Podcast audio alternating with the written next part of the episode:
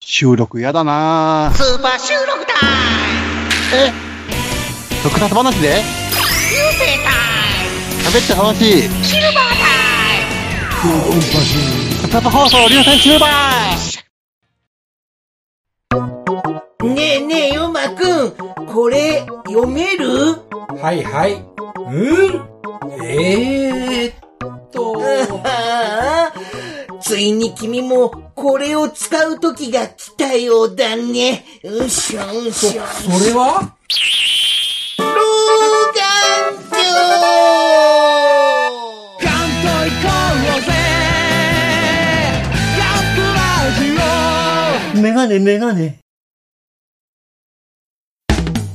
特撮放送流星シルバという感じで、まあ、とりあえず、リュウソージャーのファーストインプレッション的な感じで語ってみましたけども、まあ、まだまだね、始まったばっかりなんで、まあまあ、これからっていう感じではあるとは思うんですけども。そうですね。うん1話、2話だけは、あの、東映チャンネルで無料配信してるみたいなんで、うん今からでも追っかけられると思います。そうですね、まあ、見始めるなら今のうちっていう感じで。ですね。キャラクター的には、まあまあ、ほぼほぼ、ええ感じかなとは思ってはいるんでだけど、うん。一つちょっとこう、不安というか、心配はい。があるとしたら、この、ウィちゃんのキャラクターが、うん。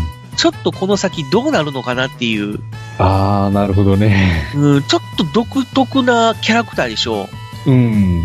う。なんか、どう言うたらいいんやろね。あの、ともすれば女性芸人みたいなそうなんですよね。キャラクター、あの、ちょっと、弾けすぎてるっていうか、うん。話の本筋には絡みそうもないようなキャラクターなんですよね。うんだけど、キャラとしてはちょっと強すぎるっていうか、うん。あの、オーバーリアクションうん。うーん、がすごいんで、それが今後ちょっと物語にどう絡んでくんのかなっていう。あの、他がさ、うん割。と、ま、真面目って言ったら変だけども、オーソドックスじゃない、そうなんですよね流。走じゃんって。うん。うん。だからそこで、このウィっていうキャラクターが、どういう位置づけになるのか。要は、YouTuber でしょうん。あのーモチーフになってるのは。はいはい。ということは、ね、こう動画を撮るためなら、どんなことでもする的な、あー。そういうキャラクターになっていくのかなっていうのが、うん。ちょっと不安要素ではあるかなという。最近ほら、YouTuber がいろいろ問題を起こしたり、事故を起こしたりとかうん。して、ちょっと問題になってるところもあるから、まあ、そうですよねう。ーん、そこ、ここをちょっと変な描き方すると、ちょっと子供に、うーん、悪影響っていうほどではないかもしれないけども、うん。ちょっとどうなのかなっていう、ただでさえ今ね、YouTuber っていうのが、子供の憧れの職業みたいな形でうん。なってるから、まあもちろんそれを見越して、まあその子供に受けのいい、そういう YouTuber 的な、うん。要はどう面白い動画を撮るために体張るっていうキャラクターを持ってきたんやとは思うんだけど、うん。うーん、まあ確かにあこの、普通に考えたら、青木ヶ原次回に一人で入ってって自撮り配信って危ないですよね。そうそうそうそうそうそう。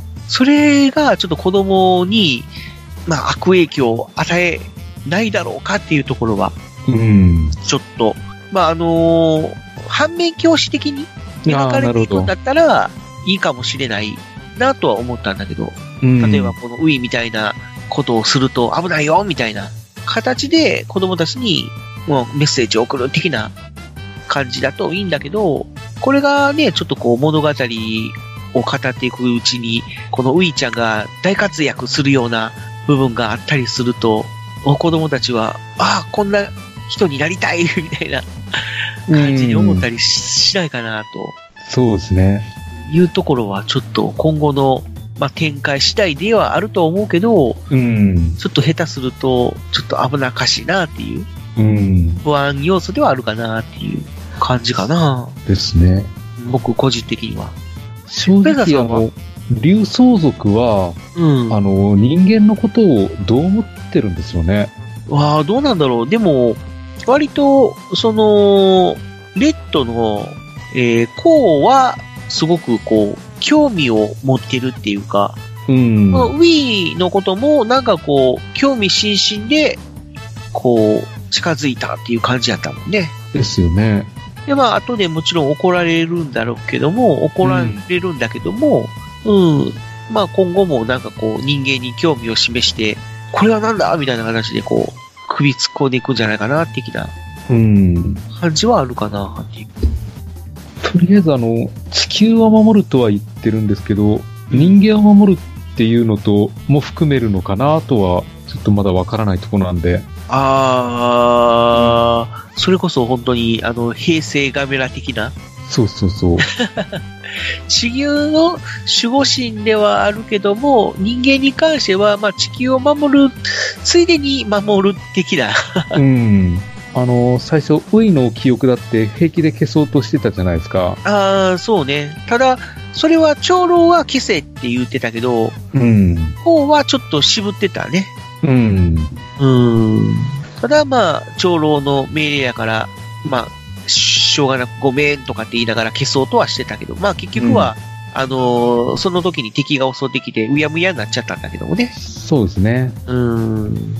まあそういう点では、そうね、まあ、大義名分の前には、まあ、多少の犠牲は、的なところはあったりするんだろうか。うん。もしくは、だから、竜奏者が達也やことを関わっていくことで、また人間のことを知っていくっていう話になるのかもしれないですね。大いにあり得るやろね。うん。まあ今のところはこの、お父さん、その、うん直久さん、まあ、ちょっとこう、重要な感じではありそうやけどね。ですよね。が学者さん的な感じで。うん。うん。で、まあ、いろいろと調べて、で、まあ、騎士流のことについても、いろいろと、ね、独自の発見うんとかをしてたんだけども、まあ、こう、学会でもうそれが認められないっていう。うん。まあまあ、でも、それはしょうがないというか、まあ言ったら、すごい奇抜なことを言ってるわけだから、まあ言ったら、そうですゆね夢物語的なうん。話をしてるわけだから、まあ他の人にとってはまたまたみたいな感じ、扱いなんかもしれないけどもねう。ん。ですね。うん。ただそれがまあ今後、竜奏者らと関わってくることによって、あの、自分の研究は間違ってなかった的な感じで、うん。ますますものめり込む的な展開になるんだろうかっていうところだよね。ですね。まあね、今まで割とこう、あのー、豪快じゃあたりから、はいそういうちょっとお祭り的な、あのー、作品がちょっと続いたっていうこともあって、うん。ちょっとこう、いろんな意味でインパクトがないと厳しいというか、うん。うーんまあ、ね、こう、お祭り作品ではないけども、何かしら目新しさがないと、まあ、とにかく前作が、ね、ルパンレンジャー VS、ね、パトレンジャーっていう、うん。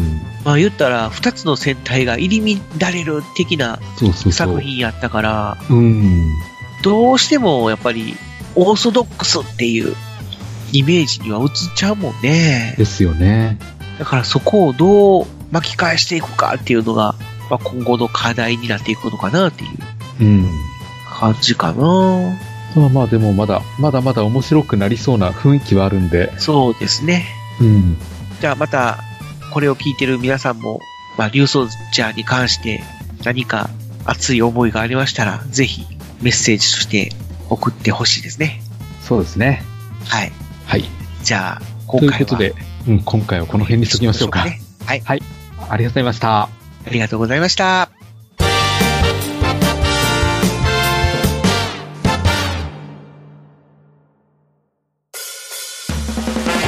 特撮放送流星シルバーでは地球人の皆様からのメールを募集していますツイッターからは「ハッシュタグ流星シルバー」流星は漢字シルバーはカタカナまたは、シーサーブログのメールフォームからどしどしお送りください。流星シルバーは YouTube でも配信してるよ。番組の感想や話してほしいテーマ取り上げてほしい作品など思いついたことがありましたら何でも送ってみてくださいよろしく流星シルバはい。えーということでですね、はい。えー今回も、えーいただいたハッシュタグコメントを読んでいこうと思います。はい、お願いします。えっ、と、これが去年の12月1日にいただきました。まだ12月か お待たせしました。申し訳ないです。はい。はい。えーイクラムさんからいただきました。ありがとうございます。えー特撮放送流星シルバー、かっこ流星作戦第8号、突然いなくなった特撮、特撮キャラの回ですね。うんえー仮面ライダーストロンガーで、ブラックサタン幹部デッドライオンがフェードアウトしてます。話の中に出てきた人たちと一緒に漫画仮面ライダースピリッツで保管され,、ま、されてます。だそうです。す。そうだったんだ。まあなんか、敵キャラいっぱいいるから、うん。まあいろいろな事情でちょっと減らそうみたいな感じだったのかな。そうですね。でも、漫画でちゃんと保管されてるってのはすごいですね。結構あの、カメライダースピリットって、その、保管というか、その、今の解釈っていうのを付け加えるところが多いかなっていう気はするよね。ああ、なるほどう。ん当時はなんかこう、子供番組みたいな感じもあったんかもしれないけども、ええ割と突飛な設定でもしれっと流したりとかはしてたけども、うんまあ、。それをこう掘り下げてみたいな形で描いてるってことはあったよね。うん、なるほど。うん。はい。はい、ありがとうございましありがとうございました。た。で続きまして、ラランさんからいただきました。ありがとうございます。ありがとうございます。えー第9回、今期 SSSS を見て、まあ、グリッドマンのことですね。はいはい。え電光超人も見てみたけど、こっちはおっちゃんにはちょっとしんどくて停滞中。もし突撃ヒューマンをあのままアニメ化したら、ワンダーモムみたいになるのかなといただきました。ありがとうございますありがとうござ。ワンダーモモか。 なるほどね。まあでも、規模はすごく大きかったからね、そのヒューマン、突撃ヒューマンっていうのは、その、どう言ったらいいんやろ、もう8時だよ、全員集合ぐらいの規模があったから、まあ当時は、まあ特撮大人気っていうこともあったので、うん。まあ割と、ね、そういう、8時だよ、全員集合とか、ヤング OO とか、ヤング OO ってもうわからんか。わかんないですあれね。関西だけか。 あんな感じの、まあ、ノリやったような気はするけど。うん。いや、確かにあの、アニメのグリッドマンと特撮のグリッドマンだと、雰囲気はまあ全然違うし、まあまあ古い作品なんで、厳しいかなっていうところもあるんですよね。あでもね、もう、あの、実写のグリッドマンってすごく子供向けで分かりやすいんだけどもね。うん。うん。それこそもう、仮面ライダーとか戦隊ヒーローよりも、ちょっと子供向けに振られてるんちゃうかなっていう。うん、そうですね。うん。まあ、ただ、その割には割と、こう、恋愛描写的なものも描かれてて、うん。どっちに向けて発信してるやろう的なものはあったりはしたんだけど、うん。うん結構三角関係が描かれたりとかね。あまあ、あ。あの、子供向けとはいえね。うん。うん。あの、女の子いたでしょゆかちゃんっていう。はいはい。あの子は、その、主人公の、えーっと、男の子、うん、まあ、グリッドマンに変身する男の子のことが、実は好きらしいのよ。おーうんだけど、その、たけしっていうね、その、カンデジファーと一緒に行動する、まあ、敵側って言うたらいいかなうん。の男の子が、ゆかちゃんのことが好きっていう。うん。 で、まあ、ちょっと、アピールしたりとかはするんだけど、その描かれ方が非常にストーカー的で、 あのー子供が見たら、なんだこいつ、ギャハハみたいな形に思うのかもしれないけども、ちょっと大人になってみると痛々しいのよ。なるほどね。はいはい。うん、まあ当時の、あその、世相を反映してるから、うん。まあ今ほどね、そんなに理解がなかったっていうのもあったかもしれないけど、うん。まあその、たけしっていう男の子も、すごいオタクはいはあの、オタクはオタクでも、要はキモオタっていうい。うん。レベルの描かれ方をしてたから、ステレオタイプではあるんだけど、まあ、今のご時世で見ると痛々しいね。ですね。正直なところ。うん。そこまで掘り下げんでもいいんじゃないのって いうところはあったかなっていう気はするけど、うん。でもまあ、ね、こう話のセリフ回しとかも、すごく子供向けっていうか、うん。わかりやすい感じだったから、うーんうん、でも逆にその雰囲気が大人にとってはちょっときついっていうことなのかな。うん。うん。まあ、ただアニメ版のグリッドマンに、まあ、つながるそうです設定ね。とかが、まあ、書かれてあるんで、実際、電光超人の方をよく知ってると、アニメの方がさらに楽しめるっていうところはありそますれはあるので。ね。うん。うん。やっぱり、それで最終回のあれにつながっていくから、うんですね。うん。はい、ありがとうございました。ありがとうございました。えー続きまして、アスラーダさんからいただきました。うんありがとうございます、ありがとうございます。えー今から使えるグリッドマントリビアといい、作品愛といい、情報量がとにかく多い回で楽しませていただきました。で今回、海外版の話がありましたので、サバンエンターテインメント特集とかいかがでしょうかおーそのひどさを皆さんに語っていただきたい です。といただきました。ありがとうございましあたり。がとうございました。ただ、もう、サバンは、あのーパワーレンジャー手放しちゃったんで、うんうんうん。まあ、語るとすると、まあ、あのーえーっと、大、えーっと、なんだっけな、恐竜じゃはい。あ、じゃないや、ニンニンジャーか。うんニンニンジャーの、ニンジャーストームやったかな違うわ。まあ、そのニンニンジャーをパワーレンジャーにしたのが一応サバンが最後だから、そこまでしか語れないってことになっちゃうんだけど。うん。まあ、それも、要は今やってる、えーっと、なんだっけな、ビースト、おービーストおーフォースやったかな。要は、あの、今、ゴーバスターズをパワーレンジャーにしてるのよ。へーだから、あの、戻ったのよ。はい。前は、あの、ゴーバスターズ飛ばされたのよ。パワーレンジャーにする際にね。へーなんでですか、いやあのね、当時は、まあ、そのサバンの考え方としては、うんその、子供向けうんドラマで、その、スパイを扱ううん。はのはよろしくないんじゃないかというあ。ことにななったらしいのよ。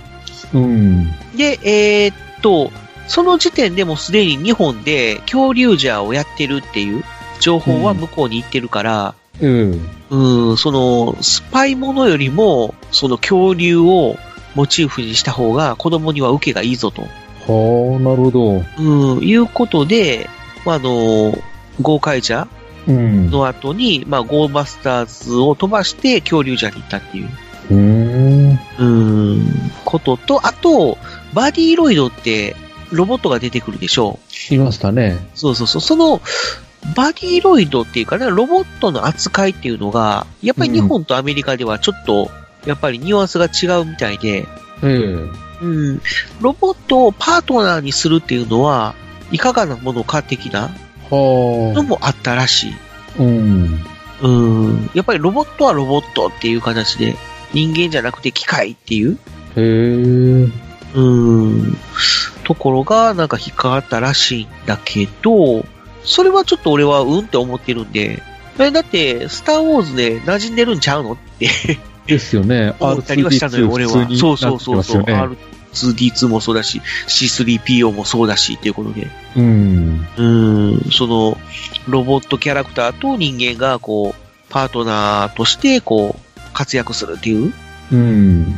うん、のあ、あるから別におかしくはないんじゃないかなと思ったけども、当時はやっぱりそれが引っかかったらしくて、飛ばされたんだけど、まあそのサバンがもうパワーレンジャーから撤退というか、もう買買収というかね、権利をもう売り払って、えで、今違うところが作ってるんだけど、まあ、ちょっと、ゴーバスターズをちょっと改めてアメリカナイズして、今うん放送してるっていう感じ。えうん、なるほど。うん。だから、あのーもう一つあのーあれ、獣王じゃ飛ばされたから、へえ。うん。あとは、あ、あのー特急じゃ。うん。特急じゃも結局、あの、電車っていうのが、やっぱアメリカ人にとってはいまいちちょっと、ああ、それはあるかもしれないですね。憧れの対象にはならないっていうかな、子供のね。うん。うーん、っていうのがあるから、テーマとしてはちょっと弱い的な部分があるから、うんちょっと飛ばされたみたいなんだけど、まあただ、ね、今日、あの、特急じゃもういい作品ではあるから、なんとかパワーレンジャー化してほしいなとは思って はいる。まあそういうところは語りたいところではあるよね。ですね。まあ、またちょっと考えましょうか。はい。はい、はい、ありがとうございました。ありがとうございました。えー続きまして、イクラムさんから2通続けていただきました。お願いします。えー、Listening to 特撮放送流星シルバー、えー、かっ こ流星作戦第9号お、電光超人グリッドマンの回ですね。ありがとうございアまマす。ゾンプライムビデオ見れるので、まず特撮4話と6話を見てからアニメ見てみようかな、といただきまして、その次に、おえー特撮グリッドマン4話6話見ました。予定通りアニメに行きます。おほほほほ。そっか、特撮から入ってくれたんだ。ですね。ねえ、嬉しいね。ですね。いや、でも、この放送を聞いてなんか、見てくれるっていうのはやっぱ嬉しいですね。まあ、そうだね。うん。うーん。こう、特撮、あんまり詳しくなかった人が、この番組聞いて、あ、見てみようかなって思ってもらえるんであれば、ねえ、嬉しい話だよね。ですよね。うん。はそうい、ありが人とうございました他に。もいるんですかね。まあ、いたらいいよね。ですね。はいいや。正直あの、X ボンバーなんて見てくれた人いるのかなああ、もし見た方いらっしゃれば、お便り欲しいですね。はい。えー続きまして、ラランさんからいただきました。はい、ありがとうございます。ありがとうございます。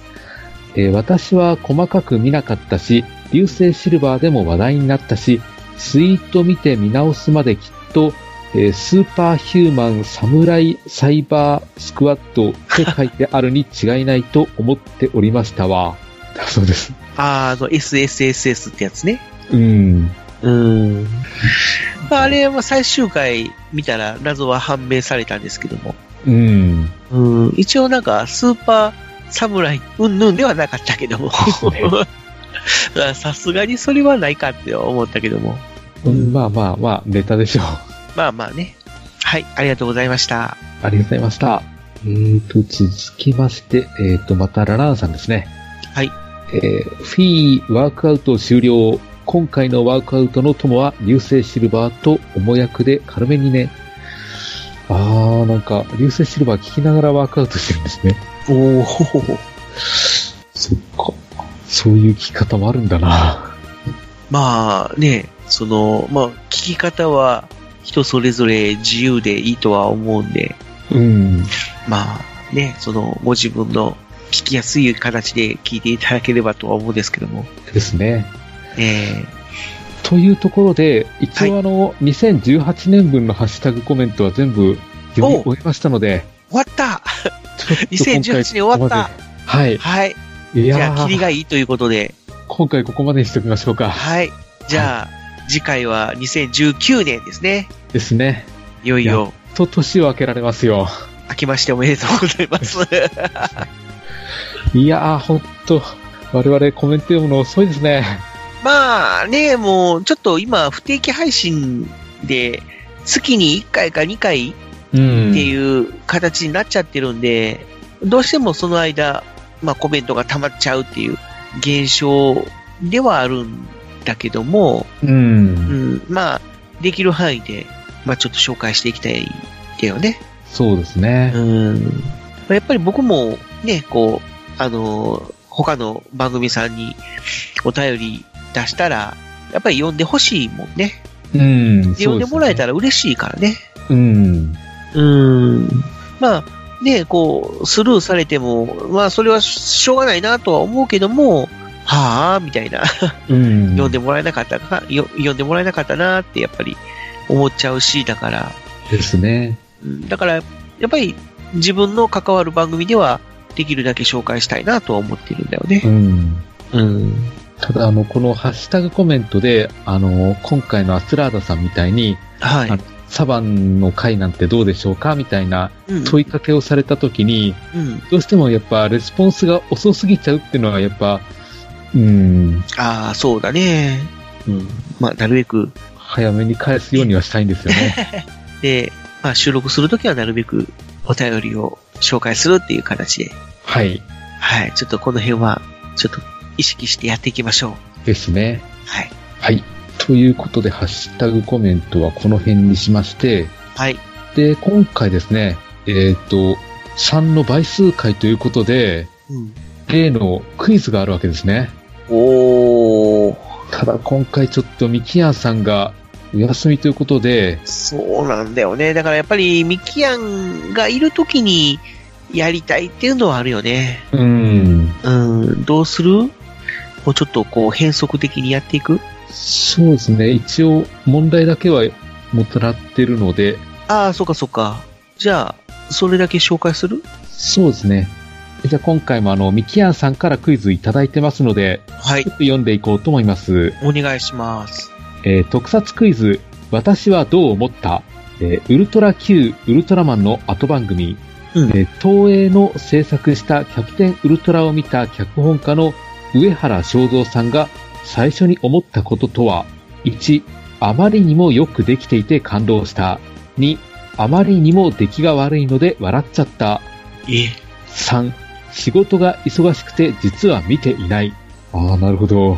上原正蔵さんが、うん。うーん、もうそのキャプテンウルトラを、第1話を見たときに、どう思ったかっていうことで。あ、まあその、上原正蔵さんっていう方は、まあその、ウルトラシリーズの方でね、うん。あの、脚本書いたりとかしてた方で、で、その、もう一人ね、有名な脚本家で、えー、金城さんっていう方がいるんですけども、うん。まあ、その方と、まあ、一緒につぶらやプロに入ってきたっていう、まあ、お沖縄出身の方で、うん。で、金城さん同様、割とそういう沖縄の方言とか、あと、その、世相っていうかね、うん。まあ、その沖縄って昔は、その、どうだまあ、琉球王国っていう国だったけども、まあ、大和っていうかね、まあ、その和の国っていうか、まあ、日本が攻めてきて、まあ、侵略されたっていう過去があるので、うん。で、それを、まあ、言ったら、宇宙人と地球人っていう形に置き換えて、ちょっとそういう沖縄にまつわることを盛り込んだ脚本を書いたりとか、設定を作ったりとか、うん。キャラクターの名前を考えたりとか、うそういうんこ。とをされてた方で、うん。なるほど。であとは、そうね、その、東映絡みといえば、あの、仮面ライダー J とかね、はああ、J か。はい。そうそうそう、あとは、巨獣特捜ジャスピオンとか、うん。やっぱりその、怪獣が出てくるっていうか、ももしくはその、巨大化する、うん。うーん、作品の、まあ、脚本を書くことが多いのかなっていううん。なるほ気ど。ははするんだけど、い。まあ、その、上原さんから見た、まあ、キャプテンウルトラはどうだったのかというところで、ですね。じゃあ、お便り、コメントで、ぜひ、参加してください。はい。もう一回言いますと、はいえー1番、あまりにもよくできていて感動した。2番、あまりにも出来が悪いので笑っちゃった。3番、仕事が忙しくて実は見ていない。うーん、なんか3番なんてありそうですけどね。あー、うーん、まあね、実は的な、うん。そっか。まあでも、答えは、ミキアンのみぞ知るということで、ですね。まあ、皆さんからの回答、またはもう番組に当てたお便り、ハッシュタグコメント続々お寄せください。お待ちしております。はい、お待ちしております。ということで、もうそろそろいいお時間なので、締めていきたいと思います。はい。はい。えーと、じゃあ今回お相手しましたのは、私、フェザーノートと、藤持ちでした。ありがとうございました。はい、ありがとうございました。ドドンパセやっぱ言わないとダメですよね。はい、みきやんさん、早く帰ってきてください。